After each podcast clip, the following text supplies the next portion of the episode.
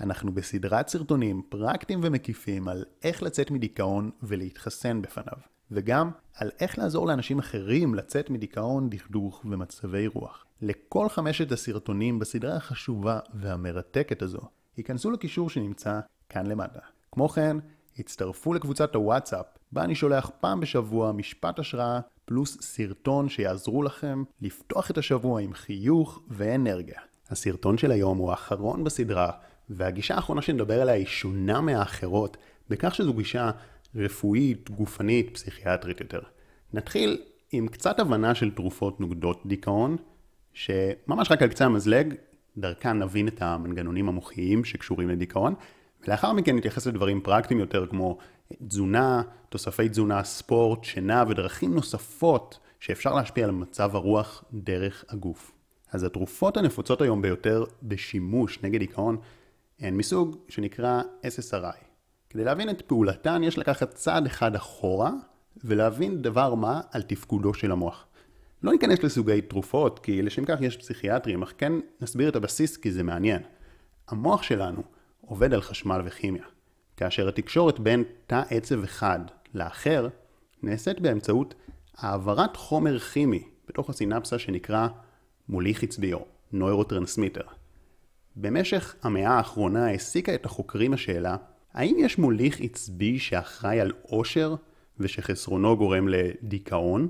מספר השערות הועלו באשר להשפעתם של חומרים בשם מונואמינים, שאלו מוליכים עצביים הכוללים את הדופמין, סרטונין, נורדרנלין, בטח שמעתם את השמות האלה. עכשיו, אס אן אר איי ו-אס אס אר איי אלה תרופות שמגבירות את רמת הסרטונין בסינפסה והנורדרנלין בהתאמה. ולכן מקובל לחשוב שסרטונין ונורדרנלין אלה חומרים שחסרונם גורם לדיכאון. עם זאת, גם אם נוכיח שהתרופות אכן מועילות באופן מובהק, מה שלא כזה קל להוכיח, עדיין קשה לקפוץ למסקנה שמחסור בסרטונין הוא זה שמוביל באופן ישיר לדיכאון. כי המוח הוא דבר מאוד מורכב, ולא נמצאו עובדות חד משמעיות שמוכיחות שאכן אצל אנשים דיכאוניים יש פחות סרטונין. מעבר לכך, ידוע שלתרופות לוקח שלושה שבועות לפחות עד שהן מתחילות להשפיע. הנתונים הללו מסבכים את יכולתנו להסיק שסרטונין הוא חומר נוגד דיכאון שאפשר פשוט לקחת אותו ולקוות לטוב. יש כאן תהליכים פיזיולוגיים מאוד מורכבים שלא ניכנס אליהם כי מדובר במאמר קודם כל על פסיכולוגיה, אך כן העליתי כאן את הדיון הזה כדי להדגיש שאנחנו עדיין לא באמת מבינים איך המוח עובד בהקשר לדיכאון, ואנחנו לא יכולים להיות בטוחים שההכנסה של חומרים כימיים חיצוניים אכן פותרת את הבעיה במלואה. אז האם תרופות נוגדות דיכאון הן מיותרות? לא, לא, לא. זה ממש לא מה שטענתי כאן. אני לא נגד תרופות, כיוון שהן עובדות עבור אנשים רבים ומצילות חיים. ומי שמדבר באינטרנט נגד התרופות בצורה שהיא חד משמעית, הוא חסר אחריות. כי המדע עדיין לא מבין את המנגנונים המוחיים בצורה מספיק עמוקה כדי לקבוע לכאן ולכאן. ועם זאת, חשוב להדגיש שהתרופות הן לא פתרון שמומלץ להתחיל איתו, במידה ואתם לא שרויים בדיכאון עמוק. כי כמו לכל תרופה, יש להן תופעות לוואי לטווח הארוך, ולעומתן, הגישות הפסיכולוגיות של עבודה פנימית נטולות מתופעות לוואי. עכשיו, גם אם אתם כבר לוקחים תרופות נוגדות דיכאון, אסור שזה יהיה הפתרון היחיד. כי התרופות לא פותרות את הבעיה מהשורש, אלא רק מקלות על הסימפטומים. ואם לא עשינו עבודה פנימית, אז ברגע שהם מפסיקים לקחת אותן, הדיכאון חוזר. זה לא מושל ללכת לפסיכיאטרים, ויש הרבה אנשים שזקוקים לכך, אבל אל תחשבו שזה תרופת קסם או הדרך הקלה למצב רוח טוב. נסו קודם את המקסימום בשיטות הפסיכולוגיות והמשיכו להתאמן בהן, גם במידה ואתם נוטלים תרופות.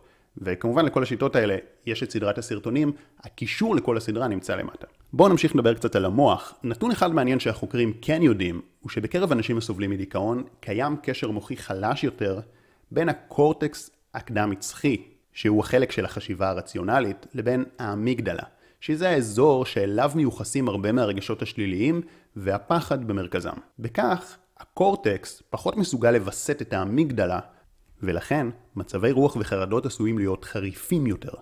בהקשר זה ידוע שבקורטקס הקדם-מצחי יש הרבה קולטני סרטונין, מה שעשוי להוות הסבר מסוים למה תרופות של אס אס אר איי תורמות להפחתת דיכאון. אם בהסבר זה יש אמת, הרי שהוא מעיד שגם במידה והתרופות עוזרות, עדיין יש צורך לשלב טיפול קוגניטיבי. עד כאן זה היה יותר להבין תיאוריה מעניינת, הרי בסופו של דבר אם מישהו מכם יצטרך לקחת תרופות אתם תלכו לפסיכיאטר. עכשיו בואו נדבר על דברים יותר פרקטיים שרלוונטיים ממש ממש לכל בן אדם. וזה תזונה ודיכאון. כן, לתזונה יש השפעה גדולה על מצב הרוח שלנו, ואתם עשויים להיות מופתעים מהם המאכלים המשפיעים ביותר.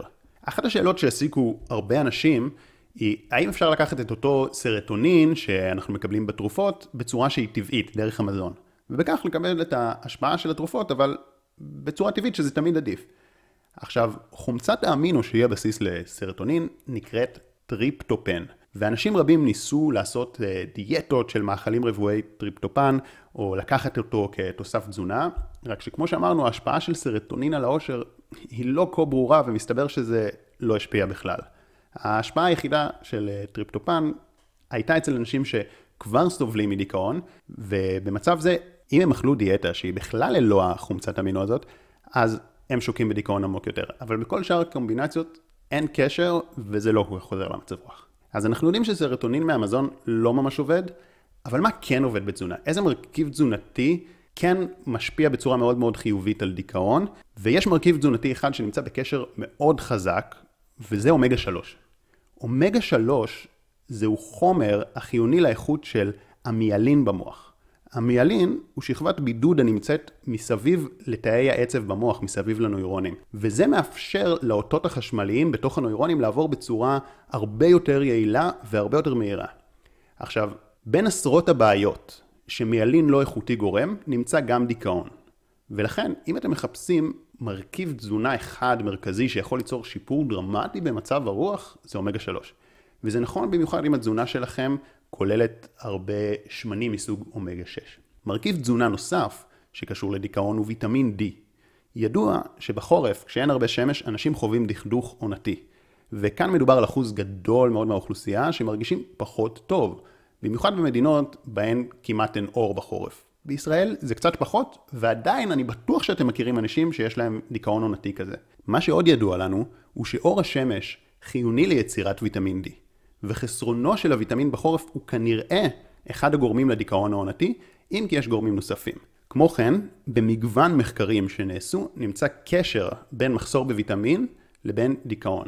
ולכן, אם אתם לא רואים הרבה שמש, במיוחד בזמן החורף, וחווים דכדוך, עשו בדיקת דם לויטמין D, יכול להיות שזה מאוד מאוד יעזור לכם. עכשיו, באופן כללי, ככל שאנחנו אוכלים בריא וטבעי יותר, הגוף מתפקד בצורה מיטבית, וכך קטן הסיכון לדיכאון. עכשיו, יש גם הסברים חדשים ומאוד מעניינים על הקשר בין פלורת המעיים לבין מצב הרוח, ואפילו קראתי מספר מחקרים מ-אלפיים תשע עשרה שמדברים על כך שחיידקים מסוימים במעיים אחראים על יצור מוליכים מצדיים כגון סרטונין, ושחסרונם של החיידקים האלו בעקבות תזונה לקויה קשור לדיכאון. כמו כן, ישנם חיידקים אחרים שמייצרים חומרים המגבירים דיכאון. אין על הנושא עוד הרבה מידע, ולכן קשה לצאת עם המלצות ספציפיות וקשה גם להיות בטוחים, אבל מה שבטוח הוא שככל שהתזונה יותר טבעית, כך עדיף. מה שעוד נכלל בגישת הטיפול הפיזיולוגי הוא ספורט כמובן. פעילות גופנית, אפילו קטנה, יכולה לעשות הבדל אדיר למצב הרוח. היא גורמת להפרשה של הורמונים ונוירוטרנסמיטרים שגורמים לנו להרגיש טוב. היא משרה שלווה לגוף ומאזנת. זהו אחד המקומות היחידים שמחקרים מראים בצורה כל כך חד משמעית שדבר מסוים מועיל. אז אם אתם לא עושים פעילות גופנית, אל תתפלאו אם יש לכם מצבי רוח. ואני יודע שגם הרבה אנשים מעידים על עצמם שהם אפילו רק מתחילים את הפעילות הגופנית והם כבר מרגישים יותר טוב, וזה על אחת כמה וכמה אפקט אם אתם מתמידים בספורט במשך זמן.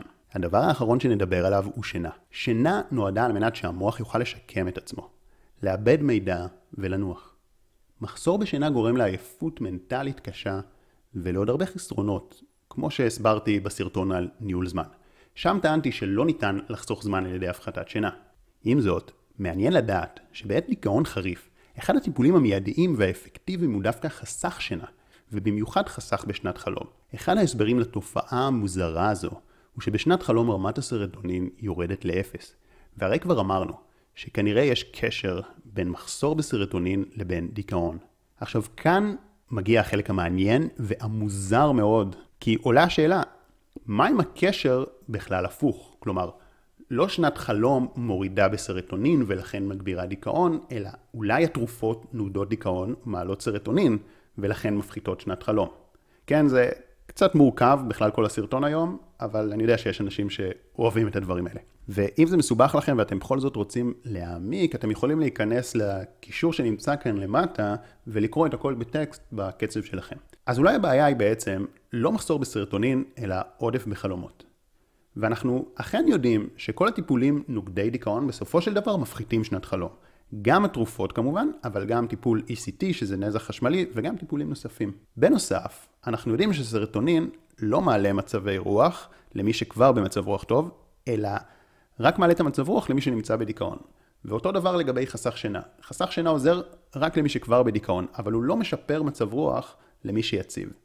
לכן השערה מעניינת וחתרנית מאוד שאפשר לתת היא שאולי פרויד בכלל צדק והגורם לדיכאון הוא רגשות וקונפליקטים מודחקים, רק שכל עוד האדם בערנות והרגש מודחק, הכל טוב, אבל בלילה שהוא חולם, אז הכל צף. ולכן במידה ולאדם יש רגשות וקונפליקטים כואבים שנמצאים בלא מודע, החלום יגרום לו לדיכאון.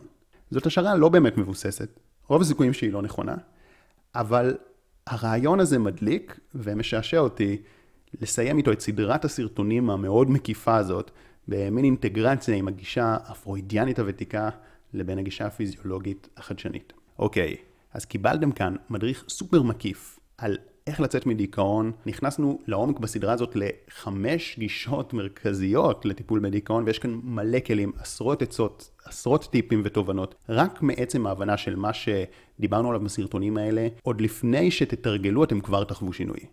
לכן ההמלצה שלי היא להיכנס למאמר שכאן למטה, לשמור אותו במועדפים ולחזור אליו עוד הרבה פעמים, לצפות בסרטונים האלה. יש כאן כמויות גדולות של חומר איכותי וממוקד. כמובן, כל שאלה שיש לכם לגבי יישום של כלים מסוימים, או אם אתם רוצים הרחבה לגבי תיאוריות, תרגישו חופשי לכתוב לי, ואני אענה לכם בשמחה. מאחל לכם חיים מלאי אושר ושמחה, שחר כהן.